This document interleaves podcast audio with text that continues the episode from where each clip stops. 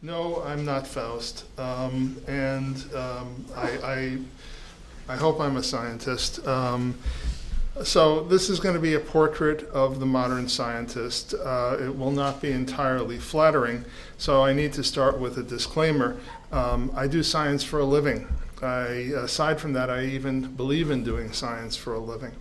Um, and I do what other scientists do, which is to investigate nature in a particular way. Uh, so I'm going to offer some criticism, um, but there's an important point to keep in mind, and that is that nothing I say is actually against science. It's at worst uh, against a particular way of doing science, uh, and likewise technology.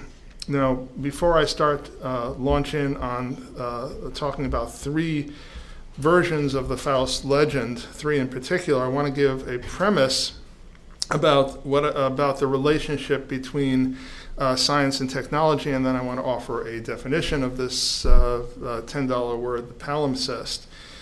Um, okay, consider these four objects. We have a volleyball, a basketball, a volleyball net, and a basketball net. Now, there are two obvious possibilities about how you group these into two pairs of two.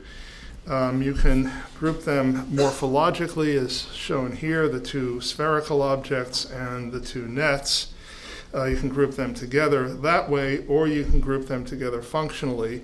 The volleyball will go with the volleyball net, the basketball with the basketball net. Okay, now consider these four entities science, technology, religion, and magic. Um, and to a new atheist, or perhaps an old one, uh, they might want to group uh, science with technology um, and uh, um, as opposed to religion and magic, considering religion to be only such uh, so much hocus pocus. Now, with a little bit less hostility to religion, um, one can group science together with religion as two ways of knowing about the world, whereas technology and magic are two ways of imposing our will on nature. So one has to do with knowing, and the other one has to do with doing in some way. Um, now, I don't have space to develop uh, this idea and will only state it as a premise, um, which is this is a quote from Lawrence J. Henderson. Uh, the scientists in the group may recognize Henderson of the Henderson Hasselbalch equation. Uh, he wrote in 1917 Science owes more to the steam engine uh, than the steam engine owes to science. And anyone who's had to work through uh, the Carnot cycle in detail knows that this is certainly true. Science follows, learns from technology. So, this is certainly one value of technology among many others uh, I contend that there is less traffic in the other direction. Uh, beyond the steam engine and the biological sciences, consider Jenner's development, I won't quite say discovery, of the smallpox vaccine. In terms of modern biology, he literally knew nothing. He didn't know what he was doing. And yet, he managed to invent an, an effective vaccine, the first, uh, the first one that became widely used um, in the 20th century, in my own field, um, we knew about those plaques in, that occur in Alzheimer's disease long before we knew what a protein was. And um, studying those plaques helps to elucidate how proteins work normally and how they also work abnormally. One doesn't want to be stark about this. Scientific knowledge, of course, does lead to new technology. It works in both directions, and technology always has something somewhat scientific about it, even if there's no deep understanding or, or uh, uh, understanding of theory or mechanism. It's a two way street, but my contention is that the preponderance of traffic is from the practical and the mundane uh, into theoretical knowledge. Okay, now that definition, a palimpsest. What is a palimpsest? Palimpsest is a manuscript page or a painting in which one layer has been scraped off or covered over so that the medium can be used again. The word originated from the practice of scraping off ancient scrolls and reusing the material uh, for a new document. Uh, here's one example, and here's another very famous one, which is called the Archimedes parchment. A copy of the mathematician's work was overwritten by a liturgical text. And this uh, word, palimpsest, is also used to describe paintings beneath another painting. Um, Freud uh, used this term in his essay, The Magic Writing Pad. And uh, here is a picture of it. This was a popular toy when I was uh, a, a, young boy, um, uh, sometime before the Peloponnesian War. And um, this is a metaphor for the retention of repressed memories in the unconscious mind in Freud's use. He used similar metaphors elsewhere to speak of a, an important property of the mind that we forget things, but we retain traces of them, perhaps unconsciously, of past memories and events, and these traces can emerge in surprising ways in dreams and other mental phenomena. Now, my point in using this term is that what we call a scientist is not a constant. It's a word that's used, like all other words, with a particular context and time and place. Um, so I find the word palimpsest useful for thinking about what a scientist is. And so in the remainder of the talk, I'm going to describe three Faust stories uh, and argue that these represent scientists at different periods of time but in calling this a palimpsest, what I'm implying is that even in the modern scientists, we, retra- we retain traces of the earlier versions of the word. Um, the three Fausts will be the chapbook Faust, written anonymously in the uh, 15th and 16th century. Uh, the second is Goethe's masterpiece, uh, Faust. And the third is Thomas Mann's late masterpiece, Dr. Faustus. Now, oh, here's a palimpsest with the magic slate. Now, I'm not the first one to point out that, notwithstanding uh, notable exceptions, the Faust story is a very Protestant story. Uh, its history coincides roughly with the emergence of the Protestant Reformation, continues through the scientific and industrial revolutions. I'm aware that these terms are risky, so be it. Knowledge has always been problematical, but with the Faust legend, uh, it became much more so. Um, despite some dramatic representations of the Catholic Church as uh, in the medieval period and before and after as suppressing science, um, despite the fact that occasionally this uh, has even been uh, deserved uh, representation, for the most part, for the most part, the church was and remains a very congenial place for science. Thomas Aquinas notably taught that faith and reason could not contradict one another, um, he was not especially interested in natural science, but he certainly believed in it. He was in favor of it. More recently, Pope John Paul II wrote in his encyclical letter of 1998 called uh, Fides et Ratio, Faith and Reason, he said that faith and reason are like two wings on which the human spirit rises to the contemplation of truth, and God has placed in the human heart a desire to know the truth. Such words, in their essence, though not the prose style, could have been written by Aquinas 750 years earlier. Now, in the Faust stories, uh, knowledge becomes distinctly more problematical. And what they have, these three Faust stories that I'm going to describe, have in common is the quest for forbidden knowledge. Very different types, uh, but in all case, all cases, the human being makes a deal with the devil or engages in a wager with the devil to get at knowledge. Now, devil was meant literally in the chapbooks, metaphorically in Goethe and Mann, but the point remains the same. Uh, obtaining knowledge requires transgressing some proper limit. In modern times, many of the concerns about forbidden knowledge have been transferred onto sci fi films and uh, fiction, which often portray dystopian vis- visions of the harm that science and technology can do. Now, I ask you to bear in mind through the remainder of talk what I've already said about the distinction between science and technology. These are very intertwined, but much of the anxiety about science, I think, belongs more properly to technology by which we try to control nature, both human and otherwise. To start with the chapbook um, Faust, uh, this is the scientist as the confidence man, as the con man. The earliest version of the Faust chapbook that we have uh, um, extant is was published in 1587 uh, unknown author. The publisher was jo- uh, uh, Johann Spies at Frankfurt. Um, and the un- anonymous author's um, intention was both to entertain and to improve. Uh, the tale purported to be based on a historical figure, probably named George Faust. Um, the claim of the author was that the chapbook represented the biography of a presumptuous man, an aging scholar whose dissatisfaction with the God given limits to human knowledge led to his downfall. Uh, in the first part of the story, uh, his dissatisfaction and intellectual restlessness led him to make the infamous pact with the devil. There's a long middle section which contains disputations uh, bearing only a hint of the fading splendor of the medieval Disputationes.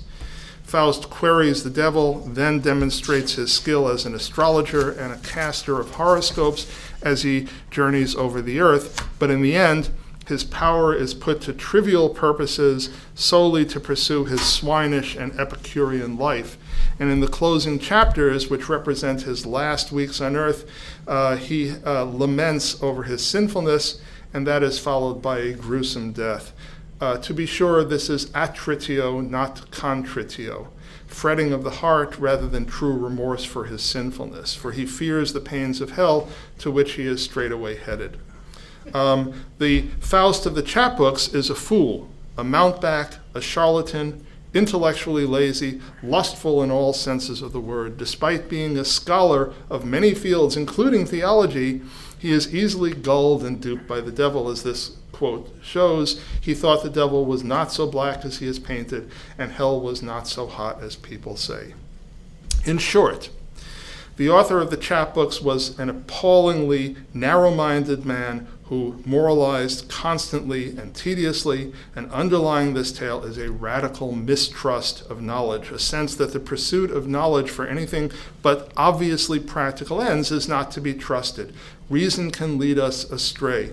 Superficially, his doctrine resembles that of Luther's sola scripturis, uh, only it is far narrower and far more bigoted. Um, he is a cousin to many modern day populist politicians. As for Faust, he is the scientist as con man, indiscriminately blending technology and magic to bend the world to his will. His lust for power is uh, libido dominandi. Um, with excessive power that he derives from magic, he becomes increasingly immoral, sinks into bestiality. Power does corrupt here and elsewhere. Um, and if we want to draw a lesson from this that I think is still ba- uh, valid, it is that such power and domination never can lead to happiness. Now, um, one sometimes hears of the Faustian quest for knowledge. This is a kind of a cliche, but in reality, uh, this Faust does not seek knowledge per se. Actually, he is fatigued and fed up with science. Uh, he leaves science. What he wants is technology and magic, especially the latter, indiscriminately blended, or more accurately, we would say, not distinguished from one another. Mainly magic, however. Uh, it's his goal to transfer his wishes directly onto nature, uh, to improve, uh, to move people and things according to his own will. Faust's forbidden knowledge is magical because it is esoterica. Now, actual science um, and technology can be extraordinarily complicated, but they're never truly esoteric because esoterica refers to special and private knowledge available only to a few initi- uh, initiates. Science, science is sometimes called esoteric, but it really isn't. For example, Richard Feynman once quipped, I think it is fair to say that nobody understands quantum mechanics. I mean, he was, of course, won the Nobel Prize for his discoveries in quantum mechanics. Um, as someone who does NMR spectroscopy, I can tell you that no one understands quantum mechanics. Um, that's a joke, by the way.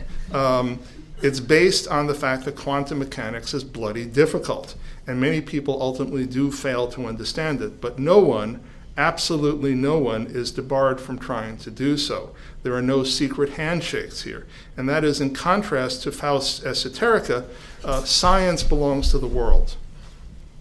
Now, we see a remnant of such magical thinking in modern technology. Much of technology, though it's based on science, uh, sometimes aims to be idiot proof. And so, to the idiots, and believe me, I'm one of them, um, uh, uh, um, such technology is really no different from magic. Uh, I'll, be, I'll be damned if I understand how my television works uh, or how the remote works, uh, or it usually works anyway.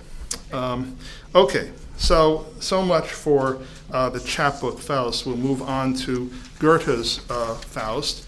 And the difference uh, uh, there to the naive author of the chapbooks is absolutely startling. And yet, Goethe's drama is also, Goethe, the character, uh, excuse me, Faust, the character, is also down on reason and science in a way. He is also down not only on science, but also on theology. And um, in contrast to many moderns, he doesn't really see uh, science or religion uh, as one superior, inherently superior to the other. He's down on both of them. Now, to the author of the chapbook Faust, knowledge itself was suspect. With Christopher Marlowe's play, which is one of the other Fausts that I won't get a chance to talk about, knowledge becomes noble but it's still dangerous and suspect. So that's why Marlowe's play is a great tragedy because there's a conflict between the noble impulse to knowledge and the dangers of knowledge. But when we come to Goethe's drama, knowledge is no longer quite the issue.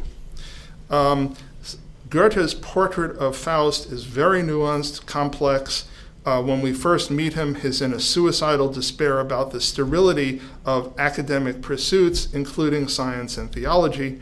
Uh, he's followed them to uh, their dreary end. Uh, they have failed to bring him enlightenment. Um, and early in the drama, um, one of the things he laments is the failure of his physician father to cure the plague, and he notes bitterly that his father probably killed more patients than he cured. Uh, in some ways, at the beginning, this is similar to Marlowe's Faust in that Goethe's protagonist early on is portrayed somewhat sympathetically. Um, his desire for knowledge seems to be, at first, a tragic flaw in an otherwise noble man. But the theme soon gives way to something else. He's not merely bored, um, and in contrast to Marlowe's Faust, he's not merely dissatisfied with the inadequacy of his knowledge. Goethe's Faust shares with Descartes and Bacon, as different as they were, a scorn for speculative knowledge without practical or experiential consequences. For Descartes and for Bacon, practical knowledge was knowledge uh, that would, and here's a quote from, uh, from Descartes, render us masters and possessors of nature.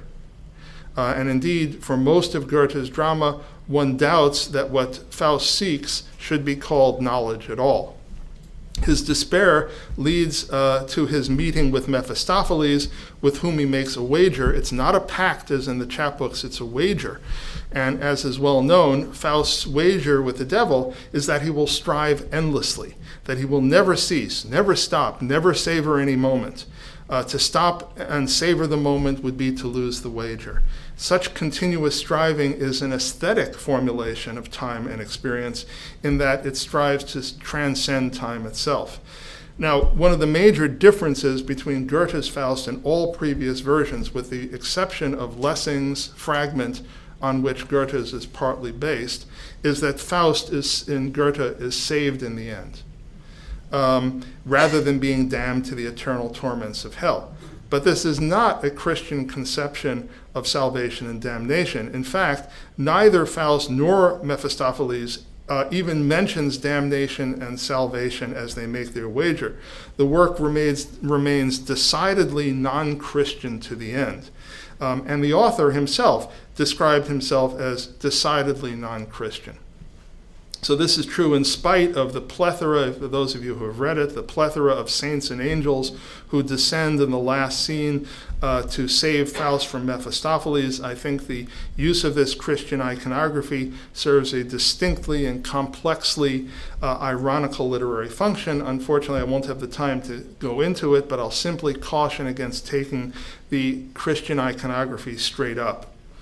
Um, in Faust's subsequent actions through part one of the drama, he is a total cad, a real dot, dot, dot. Um, he seduces, corrupts, impregnates the naive Margareta, then he abandons her. He is responsible indirectly for her death, the death of her mother, the death of her brother, the death of their child um, exactly why such a man should be saved, no matter how you d- define the term, uh, raises very profound questions about our conceptions of right and wrong. readers of Faust are sometimes divided into two schools the perfectibilists and the anti perfectibilists. Um, the perfectibilists uh, believe that Faust, in part two, overcomes some of the reprehensible traits he showed in part one of the drama. The anti perfectibilists, on the other hand, maintain that while Faust perhaps changes some of the ways in which he acts badly, he never improves morally in the course of the drama. Now, where do I stand? I am more toward the anti perfectibilist school, but I differ somewhat from them as well, uh, because what they see is a failure of Faust to improve. Now, I would say rather that Faust never, ever gives a damn about good and evil, uh, nor about heaven and hell. In other words, uh, this is not immorality or sinfulness. Uh, Faust is amoral. He is beyond good and evil. Now, Nietzsche uh, wrote somewhat about Goethe's Faust, uh, but I would, and didn't, uh, had some misgivings about it, um, but I would say that Zarathustra um, owes more to Faust than Nietzsche wanted to acknowledge. Um, many perfectibilist readers base their view on Faust's earnest and continuous striving, and especially on his community-directed project in the last part, in the last acts of Part Two. Uh, he reclaims land from the sea. He has a big engineering project to reclaim land from the sea, and this is um, this is a metaphor as well as uh, met- metaphorically as well as literally. He seems to view himself as building a great utopian community. Um, uh, there is a choir of angels after Faust has died, um, and in my own humble opinion, they cheat Mephistopheles out of his rightful prize. But here is, here is a quote uh, um, from them um, Saved is the noble member of the spirit world from evil. Um, whoever uh, whoever never ce- cease, uh, ceases uh, striving, him we can redeem. redeem. And if even love from above has taken interest in him, the heavenly host meets him with a loving welcome. Okay, so that's what the angels say, and the perfectibilists want to claim that therefore Faust, from his because he's endlessly striving, deserves to be uh, saved. Now, I am going to tell you that this ending raises at least as many questions as it answers. Let's make a few observations. First, it seems to argue that Faust, now dead and a member of the spirit world, can be redeemed on account of his endless striving. The second part of the quote, however, completely reverses the first part by talking about the redemptive power of heavenly love. Uh, to give some uh, hint at the complexity of this issue, let's also note that God is not mentioned in this speech or in any other part of the of the uh, of of the last scene with all the angels and saints. And indeed, there's only one appearance of God in the entire work, and that's in the prologue in heaven. And there, significantly, he's not even called God, he's called the Lord. Goethe does not use the G word. Now, this ending plays with a central theological question, which is what is the basis of salvation? In particular, the Pelagian view that good works are sufficient for salvation against the Augustinian argument for the requirement of divine grace. The first part of this quote argues, um, uh, speaks of Faust's good work, works, and the second speaks of divine love. Now, even if we assume that Goethe would base uh, Faust's salvation on Pelagianism, uh, which I find very, very doubtful in the extreme, it would take an extraordinarily selective reading of the drama to see his great project as, uh, as good works justifying salvation. For one thing, it requires us to ignore or forgive his many, many, many bad works before the project. Among them, in addition to his reprehensible treatment of Gretchen and her family and their child, let's count the following. First is he engages in medical malpractice. He continues to treat patients after he knows that he is giving them poison. Uh, then there is, there is his continuing sexual predation. It's not just Gretchen. In part two, he chases Helen of Troy. Uh, there's economic fraud in his paper money scheme. That's followed by warmongering against the anti emperor, which is followed by war crimes in these battles. Then there's the human exploitation of his so called great project. He acknowledges that the workers on his project are slaves, they're merely conscripted for labor labor. And as for the great project itself, it causes ecological devastation, which he acknowledges and notes that his project at the end of his life is already falling apart and the land that he reclaimed from the sea is already turning into a swamp. And then the topper of them all, uh, there is the brutal murder of the pious old couple, Baucis and Philemon, and their guest, the traveler. Aside from that, Faust is just fine. now, to appropriate a question from Paul Ricoeur, we can ask what kind of salvation goes with this kind of evil? Furthermore, let's talk about the great project itself. Um, I think that makes it dubious. It is dubious that that should be called a good work at all. Um, now, it's true that he has moved here beyond uh, the personal sphere to the communal, yet his motivations are clearly ones of self-aggrand- excuse me, self-aggrandizement. He does at one point um, make a statement shunning fame while exalting the deed itself. Uh, Ditatis alles nicht der Ruhm. Um, but then he belies this notion in the end when he utters his last words to speak of the supreme moment, uh, and he says, The trace of my days in earth cannot perish for eons. In anticipation of such sublime happiness, I now enjoy the supreme moment. Now, first of all, this is vanity. Vanity of vanities, all is vanity. Um, his sta- this statement is actually full of ironies. He exalts his own deeds by speaking in utopian terms earlier of, a, of building a nation of free and equal members, yet it's very clear that this is completely false. There is, as I said, the slave labor he conscripts and exploits. For another, he makes this statement after he has been blinded, and the blindness is metaphorical as well as literal.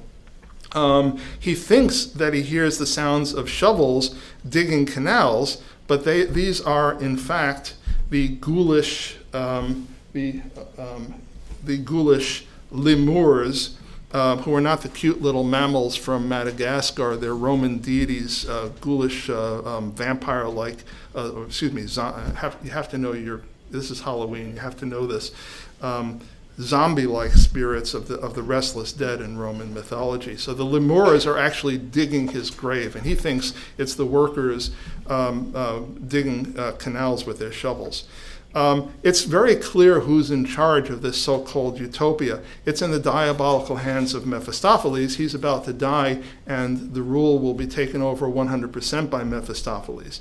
And again, um, he is indirectly or as we would now say, passive aggressively responsible for the deaths of the pious old couple, uh, Baucis and Philemon. He has killed, why did he kill them or have them killed? Uh, for no other reason that they reside on a piece of land he doesn't own. Uh, he doesn't need it, he has plenty of land, he kills them anyway because their ownership is an affront to him. Now, we living in 2014 are in a better position to see than Goethe was that control of nature, even if the motives are good, even if the motives are good, is a very mixed bag. Goethe, of course, did not know about global warming, but we do. Nor could he have, he have anticipated the potential perils of biotechnology. But he did see smoke billing from factories in the new industrial age.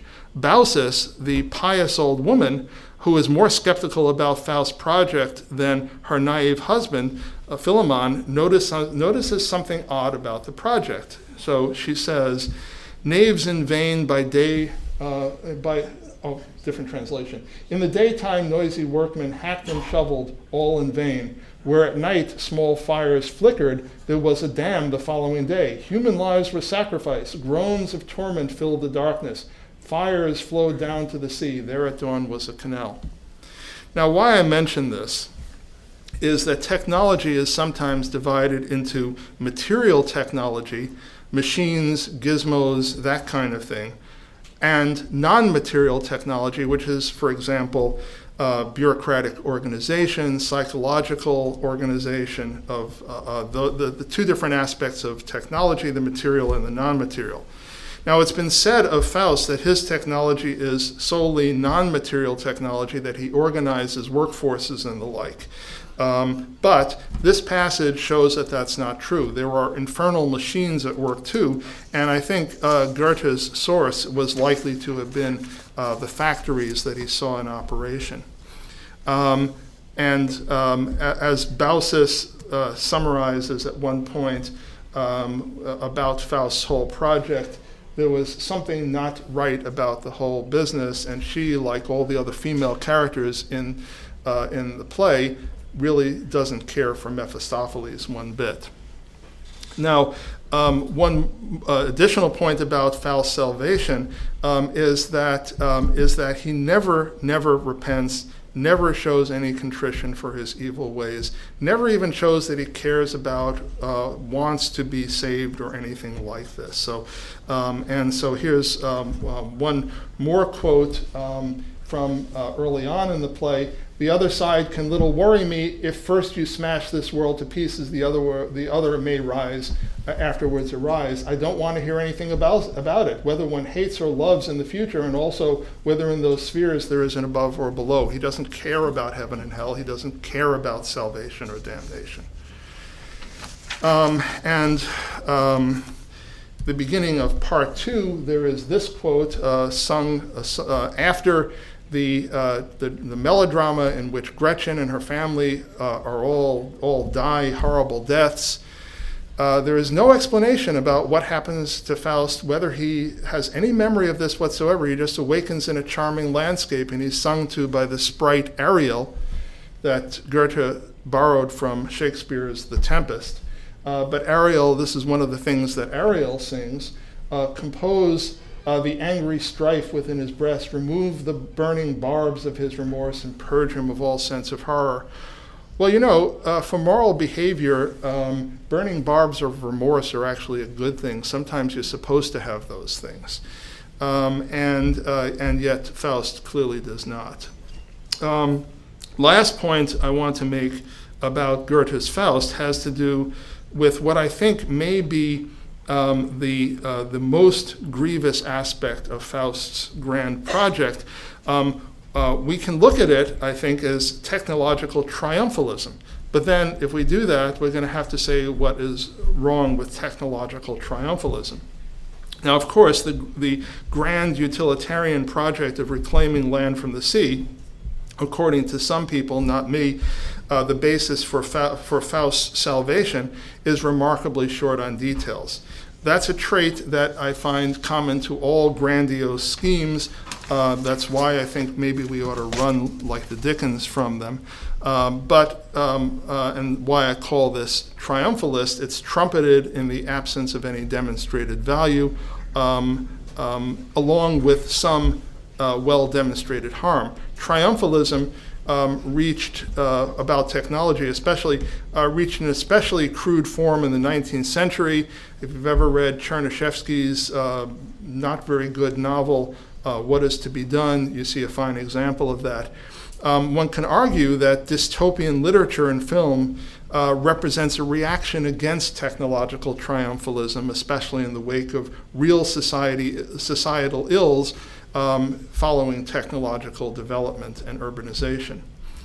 Um, dystopian fiction and films show several fears about science and technology. First, there is the fear that scientists and technologists may overestimate their own competence, and one must admit that this sometimes happens, and that runs the risk of bringing disaster about everyone's head. An example of that in literature would be the Frankenstein story. Um, there's also the fear um, that science will actually succeed. And if it succeeds, what will it do to human beings? Will it reduce human beings to mechanisms that can be controlled? I think these are genuine worries. But aside from these, uh, there's one more worry, one more dystopian fear about endless technological striving that I'd like to mention, and that is that there is no goal. There is no end, there's no telos at all no clear sense of where we're going or for what purpose. Uh, to put this another way, um, we can say about Goethe's Faust the same thing that was said about Mr. Kurtz in Joseph Conrad's novel Heart of Darkness, and I have a quote from that here. Um, Mr. Marlowe is a representative of the otherwise unnamed company that trades ivory in the Congo, and he's uh, asked here um, whether, here, um, he's asked um, by uh, another member of the company um, uh, um, he, uh, he's asked, uh, well, they're discussing uh, Kurtz, and um, the other member of the company says the method is unsound. And Marlowe says, Do you, said I, looking at the shore, call it unsound method? Uh, without doubt, he exclaimed hotly, Don't you? And Marlowe replies, No method at all. Now, this line is so familiar from literature uh, that it may not be obvious what is meant by the word method here, because clearly, in the context of Conrad's novel, um, method, uh, no method at all, that does not mean that Kurtz doesn't know how to get ivory, because he clearly excels at that. He's amassed a great quantity of the best kind of ivory, the antique kind. So we can say that technically, uh, he's exceptionally capable. And yet, the other characters in the novel all know that Marlowe, that Kurtz is mad. Um, we can fill in the blanks here. Why is Kurtz mad? He has lost his self. Um, his self has been submerged in the techniques of obtaining masses of ivory. That is what's meant by no method at all. That is, there is no he, there is no person. He is simply an ivory obtaining machine. Or to put it another way, the arrows are being shot, but there's no target, uh, no telos beyond the technology itself. And this is my claim for Faust as well. What is the goal here? Where are we going and why? Where is the telos? Why all this striving? Uh, I, uh, I would like to give a, um, a uh, name to this, um, to this uh, um, type of teloless technological striving, and that is the title of this slide, The Autonomy of the Pursuit. The pursuit becomes everything itself. Now, I've raised a number of explicit questions about technology and more implicitly ones about science. These are mostly questions about goals and limits. And it's clear that these two things, goals and limits, need to be thought about together. I find that sci fi films are very ade- uh, adept at explaining dystopic possibilities of unaimed or poorly aimed, endless technological and scientific striving. In particular, I'm interested in the bioethical questions. I don't have time for, unfortunately, uh, much discussion of this, but perhaps we can come back to it in the discussion. Uh, in the interest of getting on to the third Faust, I'm going to put this aside for now. And we come now to the uh, third Faust, which is uh, Thomas Mann's uh, great late uh, masterpiece um, called Dr. Faustus The Life of the German Composer Adrian Leverkühn, told by a friend. Um, this is, of course, about a musician, not about a scientist. So um, it, it, this requires us to make some uh, slightly distant analogies, uh, but I think they're not quite so distant as one might think at first. Um, Mann began writing this novel in 1943. Um, he was in exile, he was in the US, uh, he was completing his Joseph tetralogy, Joseph and his brothers. Uh, but he had actually conceived of a novel about an artist who makes a pact with the devil as early as 1904. Um, Mann analogizes the impasse of the 20th century of 20th century music to that of 20th century Germany. Um, he stressed music's dualistic nature, or as Mann puns, its duplicitous nature. On one hand, music is coldly analytical, almost a mathematical puzzle, and Mann's protagonist, Adrian Leverkühn, um, start, starting in childhood, seem more inclined to mathematics than music. But on the other hand, music is also inchoate, inarticulate, wordless, a thing of dense emotionality. Now, to Mann, uh, Germany was a nation of the middle. It had these two sides. Uh, one side being abstract and philosophical, the other one being emotional and wordless and inchoate. And these two sides also correspond roughly, as you, uh, some of you may have uh, uh, surmised, to the Apollonian and the Dionysian sides of music in Nietzsche's analysis, of which Mann makes a great deal of use. Now, also in the 20th century, there was an impasse in music. Uh, there was a sense that tonal music was at its end, it was spent, it was done with. Uh, and then to prolong it would be to crash into the Scylla and Charybdis facing the 20th century art. You have parody on one side, kitsch on the other. Leverkuhn's music used the 12 tone scale. Mann appropriated, appropriated this from Schoenberg by way of Theodore Adorno's interpretations. But brilliant, if you've ever heard Schoenberg, you'll know what I'm talking about. Brilliant as Leverkuhn's music was, it was like Leverkuhn himself, cold and overly intellectual, even sterile. So Leverkuhn became convinced that his music needed the Dionysian element. It was too much on the Apollonian side.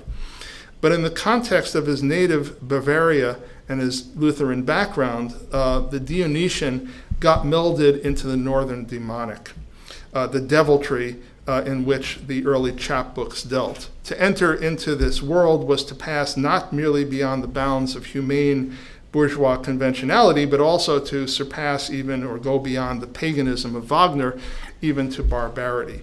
And in this sense, it was uh, an attempt to return to the wild dithyramb, uh, the wild hymn to Bacchus, in which Nietzsche saw the uh, origin of music.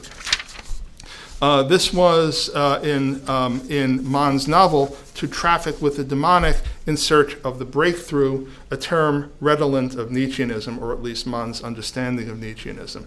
Now, this, um, this brilliant novel is long and complex. It says thematically luxuriant as uh, Goethe's drama, so I'm uh, forced to give only a brief summary and then to select two parts for analysis, which will be the early childhood memory of Leverkuhn's father and uh, his prodigies of nature. And the second will be chapter 25, in which Leverkuhn uh, chats with the devil, converses with the devil.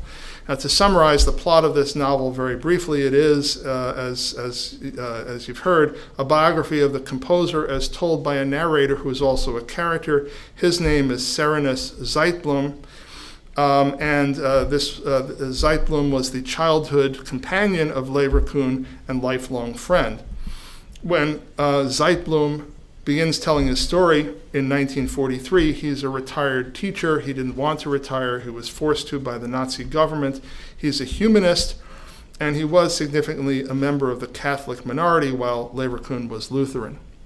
Zeitblom's sons are at the war front, uh, and throughout the book, terminating in 1945, Zeitblom interweaves uh, Leverkuhn's story with a horrified vision of the events leading to the moral collapse of Germany. At times, he speaks in a biblical cadence, uh, foretelling, like Ezekiel, the coming ruin of his nation. Mostly, however, he relates the story as a concerned, though somewhat distant observer. Uh, living in Germany, uh, it's very clear that he's not really a part of what is uh, happening there. Now, the brilliant Leverkuhn, uh, whom as a child everyone believed to be destined to become a mathematician, um, instead surprises everyone by opting to study theology in a Lutheran seminary. Um, he then abandons uh, theology abruptly to pursue musical composition, and there he travels to Leipzig. Um, uh, he is guided by a suspiciously red haired guide, not to a restaurant as he had requested, but to a brothel. Uh, the sexually pure, austere, uh, and naive Leverkuhn was shocked and dismayed by this, but he resisted the prostitute's touch. Um, he had been smitten by her, however, uh, and finally, after a year of resisting, he could no longer resist. Uh, the problem was that she was diseased with syphilis. She nobly warns Leverkuhn of her disease, but nevertheless, as Zeitblom rather prudishly put it, um, Leverkuhn received, quote, all the sweetness of her womanhood. Now, this encounter leads to the fateful encounter with the devil, who grants Leverkuhn a term of, 40, of 24 years of musical cre- uh, creativity in exchange for a little pittance called the human soul. Now, I'll describe this uh, encounter a bit later. For most of his musical career, as I say, he's highly respected but unloved for his cold, abstract music. But in the end, he achieves a musical breakthrough in his monumental and emotional final piece entitled The Lamentation of Dr. Faustus. Okay, so now let's talk about these two topics. First, uh, um, Adrian's father, Jonathan Leverkuhn. Um, like Faust's father in Goethe's Faust, uh, Jonathan Leverkuhn was a ponderer of nature. He was given to speculations about his mysteries, and Mann emphasizes the grotesquerie of these observations and experiments.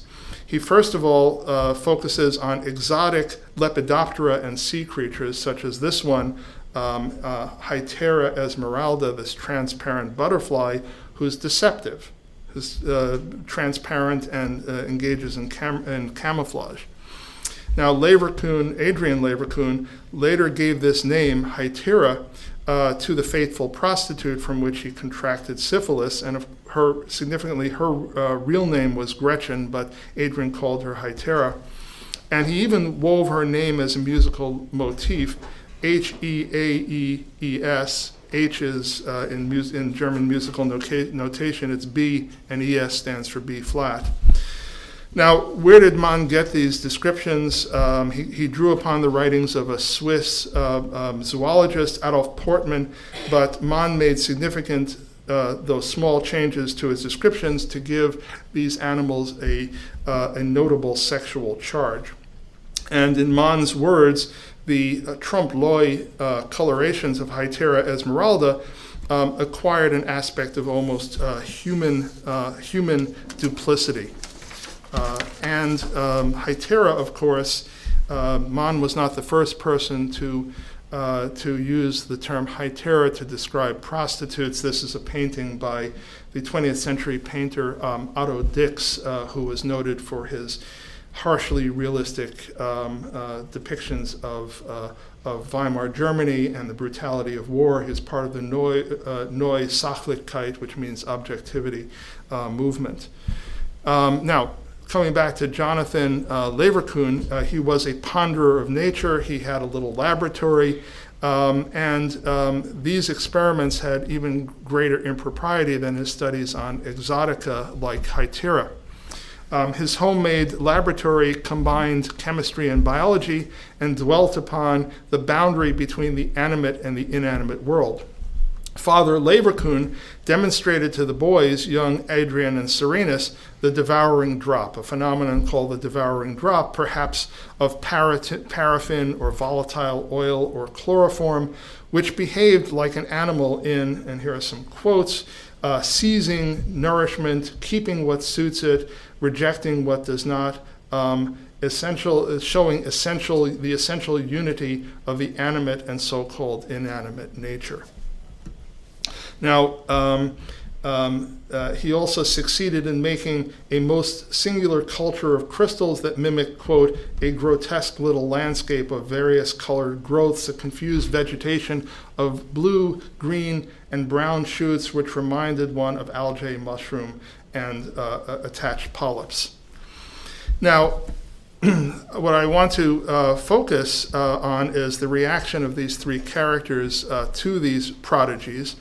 Zeitblom um, remarks of these experiments. I cannot say that I enjoyed seeing this, though I, though I confess that I was um, uh, that I was fascinated.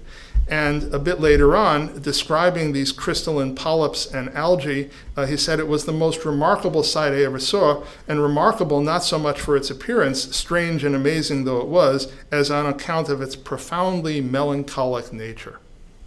Now, in contrast to Serenus, uh, Adrian's reaction was riotous mockery. Uh, he was sorely tempted to laugh at such displays and suppressed his laughter, not always successfully, only out of respect for his father's gravity. And as for the father, um, after showing the boys uh, his equally living, um, equivocally living um, crystalline plants, he states, as Zeitblom reports, and even so they are dead, said Jonathan, and tears came into his eyes, while Adrian, as I saw, as of course I saw, was shaken with suppressed laughter. Now, the reaction to these ponderings are curious indeed. Mann is at pains to demonstrate that the critical feature of these experiments um, is, um, is their uncanniness. And these experiments are unmistakably magical, not scientific. Indeed, Mann's point in inserting them so early into the novel appears precisely uh, to underscore their blurring of the distinction between science and magic. The father, significantly named Johann, uh, like the original Faust, um, was uh, excited, titillated by these adventures into the magical and demonic. Now, Zeitblom, whose Catholic religious tradition stressed the harmony of science and theology in a unified truth, finds this blurring of natural science and the supernatural to be merely melancholic. And indeed, Jonathan Leverkuhn's obsessional blurring of the boundary between animate and inanimate is a clear example of, uh, of uh, delectatio morosa. Now, in contrast to both, Adrian finds grim, mocking hilarity in these experiments, and Mann displays, uh, describes his uh, laughter as a kind of dark giddiness, delight at the destruction of boundaries between what was traditionally kept apart. Later in the novel, Adrian attends uh, the Lutheran seminary at Halle. He encounters two similarly ambiguous teachers who will make a similar hash of good and evil, of God and the devil. And I must remark in uh, passing that any reputable theological seminary would throw such professors out at once. Now, his brief stay in the seminary and his abrupt departure from it to become a composer paves the way for chapter 25, in which uh, Zeitblom um, after Leverkuhn's death, uh, and therefore also near the end of the, ca- the catastrophic end of the Third Reich, reveals a document in Adrian's handwriting uh, reproducing his dialogue with the devil. Now, Zeitblom is more comfortable in his own religious skin than uh, Leverkuhn is, and Zeitblom is horrified uh, by what he reads, not because it's uncanny or supernatural, and indeed, he defaults to a naturalistic interpretation of the dialogue. Zeitblom takes the scene as either a hallucination, the result of uh, Leverkuhn's incipient madness from tertiary syphilis, or worse still, a fictional document by Leverkuhn displaying a shocking degree of cynicism, despair, and mockery. Now, there's one more alternative that Zeitblom barely considers and then only, uh, uh, only to uh, dismiss it um, in this quote. But if he, the visitor, the devil, um, did not exist, and I'm horrified to admit that such words would allow, even if only uh, conditionally and as a possibility for his realities, it is gruesome to think that the cynicism, the mockery, and the humbug likewise come from his, Leverkuhn's, stricken soul. That the, um, that the devil could be ontological, ontologically real is barely admitted into the realm of possibility. Now, this scene is clearly an homage to the chapter from the brothers Karamazov, in which uh, Ivan Karamazov confronts the devil. It's, of course, possible that Leverkuhn, who is well read, might have been borrowing from it or paying homage to this other fictional work in his own document. But in any case, there are some points of similarity and some points of differences between the two devils. Ivan Karamazov was trained in the natural sciences at the university he, his emphasis is to strenuously deny the ontological reality of the devil at all costs, to maintain that the supernatural world, including God, does not exist. And in contrast, Leverkuhn lives in an inspirited world of ubiquitous devils and a hidden God.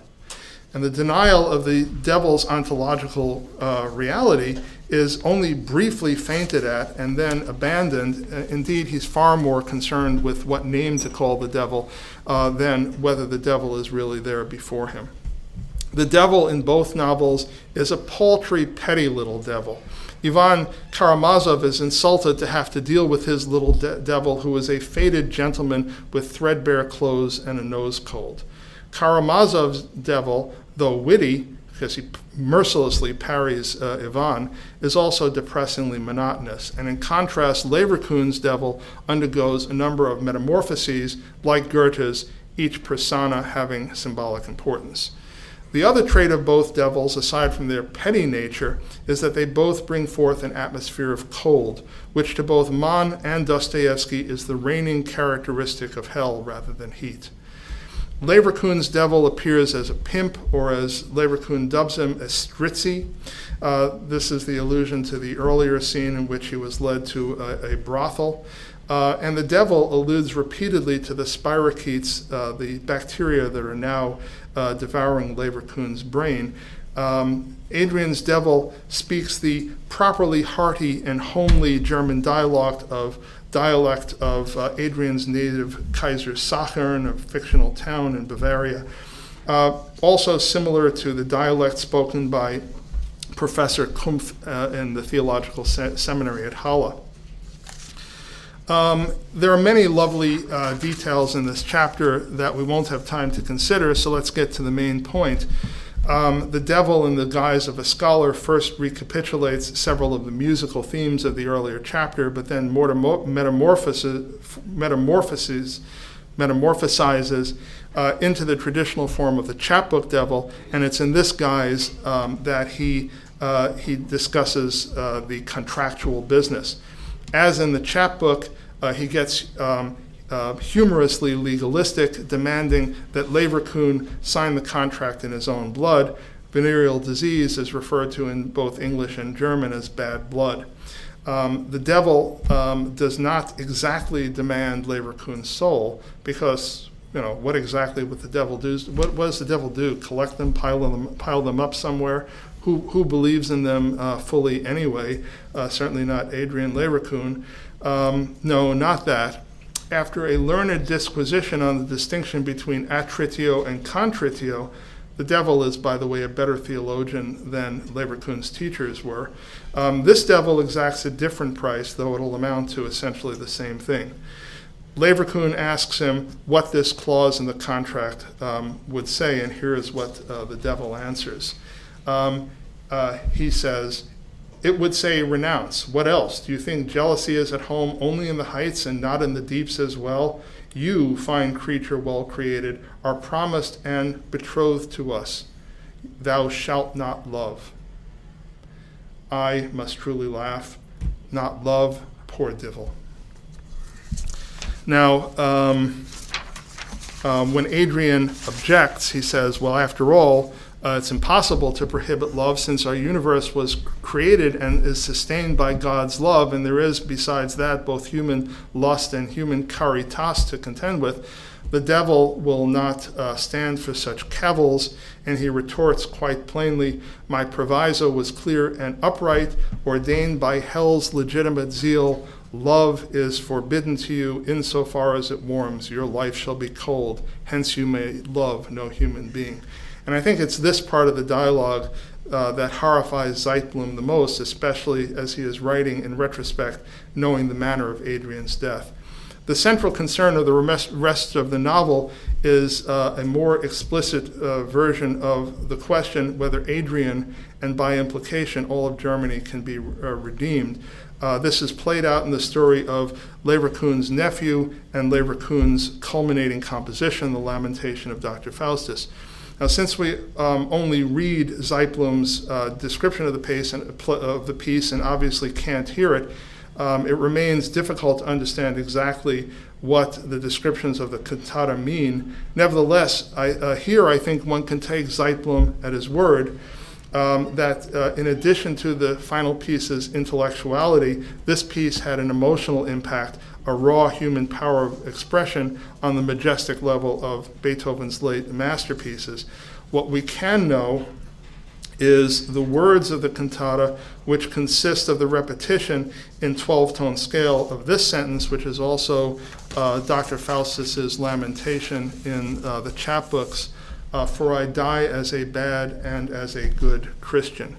And this, of course, um, uh, uh, um, the death of um, the piece, The Lamentation of Dr. Faustus, was inspired by the death of Leverkuhn's little nephew, Nepomuk, whom everyone called Echo. Zeitblom described him as cherub like, enchanting, inexpressibly sweet and pure.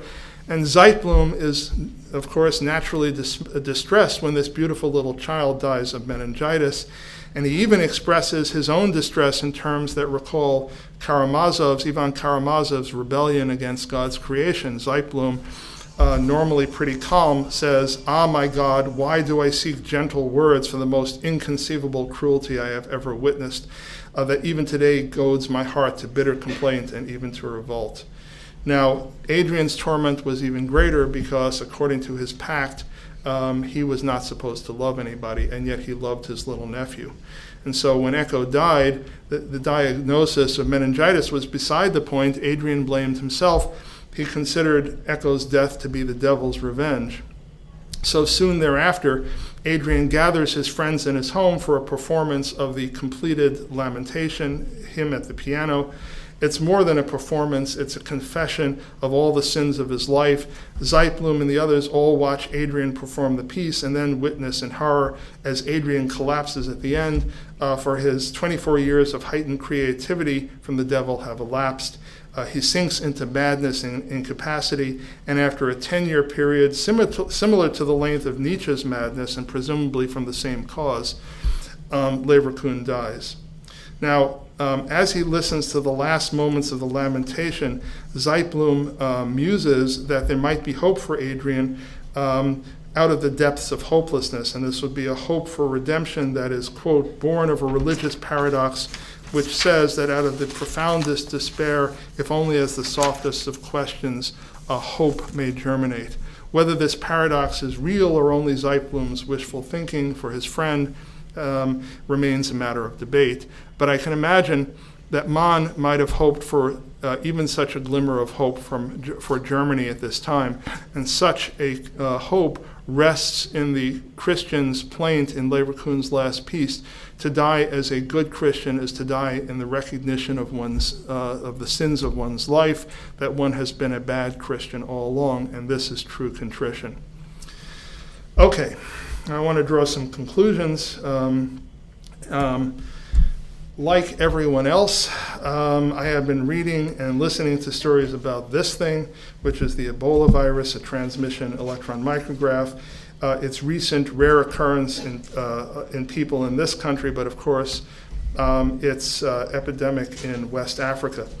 Now, recently, Garrison Keillor uh, commented about this on his show, The Prairie Home Companion. I don't listen to this show very often, but I heard about this from my wife. Um, uh, a comment he made recently, and he said that the people um, who have caused the funding for scientific research in this country to plummet are the same ones who are now outraged that scientists aren't doing enough to, to find a cure for, uh, for the Ebola virus. Now, the, the people to whom he was uh, referring um, are the ones who find science only in the Bible. Uh, they sometimes draw the conclusion that the Bible argues against evolution. I've written about this. I don't want to rehash it except to register my strong disagreement on this point. Uh, science can be found outside of the Bible, and none of this is against the Bible. Um, uh, but Garrison, uh, uh, Garrison Keillor's point, I would say, is to note the hypocrisy of such people who claim to be fundamentalists uh, and argue for uh, cutting back funding for scientific research and in other ways are against and do not support scientific research. They claim to be fundamentalists, but they're really not. They claim to believe in a literal interpretation of the Bible, but they really don't. What they believe in is a concrete interpretation of the Bible. For example, insisting that the word day must refer to a 24 hour solarial day. And at the same time, at the same time, they want to live in a very modern world in which scientists could perhaps, with the proper funding, this is a commercial, um, come up for, with a cure for the Ebola virus. And to, to put in a plug for my own field of research, also for Alzheimer's disease and many other diseases uh, uh, besides these. As the saying goes, such people want to have their cake and eat it too. Now, um, as I said before, in, uh, in, the author of the chapbook Faust, we can uh, see um, a, um, uh, a cousin to the recent day uh, populist uh, politicians, and the narrowness and hypocrisy of such people is easy to point out. Um, um, the idea that we can go back to the Garden of Eden of pre scientific times and live out our lives solely according to the precepts of religion is a simple non starter most people who claim to want to do so don't really want to do so.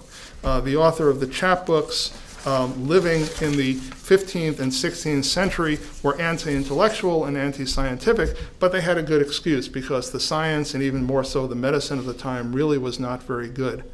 Um, and that's a point we see reflected in Heinrich Faust's recollection of his father's bad medicine in Goethe's drama. Now, modern uh, scientists, however, su- have no such excuse, for we have been a witness to amazing things, and we continue to be a witness to amazing things, among them, medicine that actually works. Yesterday was the 100th anniversary of the birth of Jonas Salk, who was one of my childhood heroes. He remains one of my childhood heroes. I hope my childhood will never end. Um, this is Jonas Salk. Uh, the American physician and medical researcher who developed the first safe and effective vaccine for polio. And I remember when its success was uh, announced, church bells were ringing at the triumph, and it was really something. Um, by the way, he was interviewed, he was asked about patenting uh, the vaccine, and he looked at the interviewer as if the interviewer were, were mad and asked, Could you pat- patent the sun? Nowadays, people would say, Hmm, maybe we can. Um, anyway, anyway, um, the problem is this. Um, once we get past that point of singing the paean to, uh, to science and technology, where are we? And this is where the other Fausts come in. Um, Goethe's and Mann's Faust stories can each be read as cautionary tales in ways that differ from how one would read the chapbook Faust story. The Faust of the chapbook, chapbooks is a very bad man, but that is all. He's a cousin to, the, to Don Juan and Don Giovanni, and like the Don, he is dragged down to hell in the end because he richly deserves to be dragged down to hell. Uh, the, the moral structure of his world is intact and clear. In contrast, the Fausts of Goethe and Mann, though in very different ways, trespass far beyond this. These Fausts are not merely bad, worse, they have gone beyond good and evil. They have trespassed into this in the same sense that Raskolnikov trespasses in Crime and Punishment. These characters, um, these characters um, uh, demonstrate a kind of moral madness that trespasses beyond all morality. These two Faust stories are cautionary because they warn not merely about the possibility of moral madness in individuals, but about moral madness in societies as well. In Goethe's drama, uh, we see it in the so-called Great Project, in which in which Faust leaves not a utopia in which people live in freedom and, and as equals as he believes in his blindness, uh, but rather a dystopia ruled by Mephistopheles and his forces. And as for Mann's Faustus, one might wonder why he is judged so harshly, harshly, why his last lamentation is that of the chapbook Faust, for I die as both a bad and, a, and as a good Christian. One might wonder this because, after all, no matter how self destructive he is, um, in the end, all he ever did was compose music. This is what composers are supposed to do. Um, well, of course, as Nietzsche said, uh, music is not just music. But beside this point, um, Leverkuhn is in large part a symbol for the German nation, uh, smoldering in its ashes at the end of World War II and at the end of the Third Reich. And thus, Leverkuhn stands for more than music. He stands for all the barbarity and moral madness of, uh, of these years. One of the grimmest or certainly most depressing parts of, of this story includes the complicity, even the enthusiasm, for medical policies that would destroy, as the expression went, quote, lives unworthy of life. I don't have time to go into this large topic, but uh, anyone who wants to read about it, I recommend Robert J. Lifton's The Nazi Doctors um, um, uh, and uh, Robert Proctor's Racial Hygiene, uh, two very excellent books on, on this subject. Suffice it to say, um, in case anyone needed convincing, that simply having good intentions and good motives and wanting to do good for humanity is just not enough. Now, I want to tie these uh, two together, these two Fausts, and say what I think they say in common, in spite of the many obvious differences between them.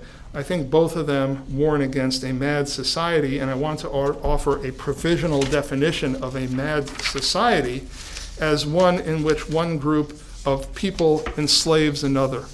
Enslavement, uh, in turn, consists of treating uh, human beings entirely instrumentally which entails, though it's not limited to, the ability, often put into practice, to kill those people.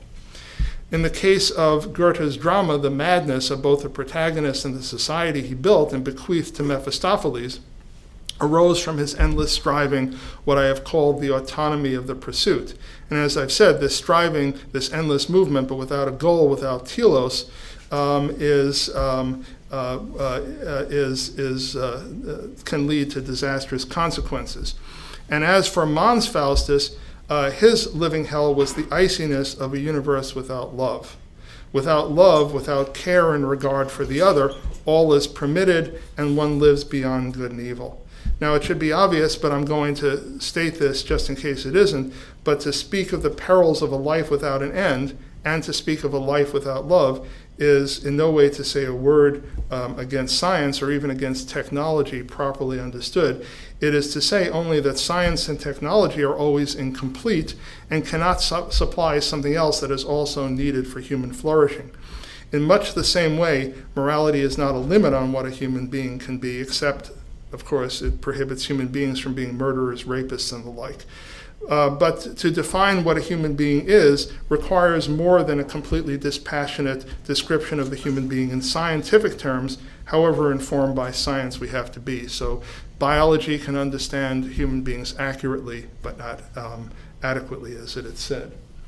And so I want to end by with two quotes. Um, the first is from Bernard of Clairvaux, um, who said, "There are those who seek knowledge for the sake of knowledge; that is curiosity." There are those who seek knowledge to be known by others, that is vanity. There are those who seek knowledge in order to serve, that is love. And finally, I think since we're at the Lumen Christi Institute, um, it's only fitting to let Thomas Aquinas have the last word. Um, and this is a quote from the Summa Theologiae. Uh, since to love God is something greater than to know Him, especially in, in this state of life, it follows that love of God presupposes knowledge of God. And because this knowledge does not rest in creatures, but through them tends to something else, love begins there and thence goes on to other things by a circular movement, so to speak. For knowledge begins from creatures. This is science, by the way. For knowledge begins from creatures, tends to God, and love begins with God as the last end and passes on to creatures. Thank you.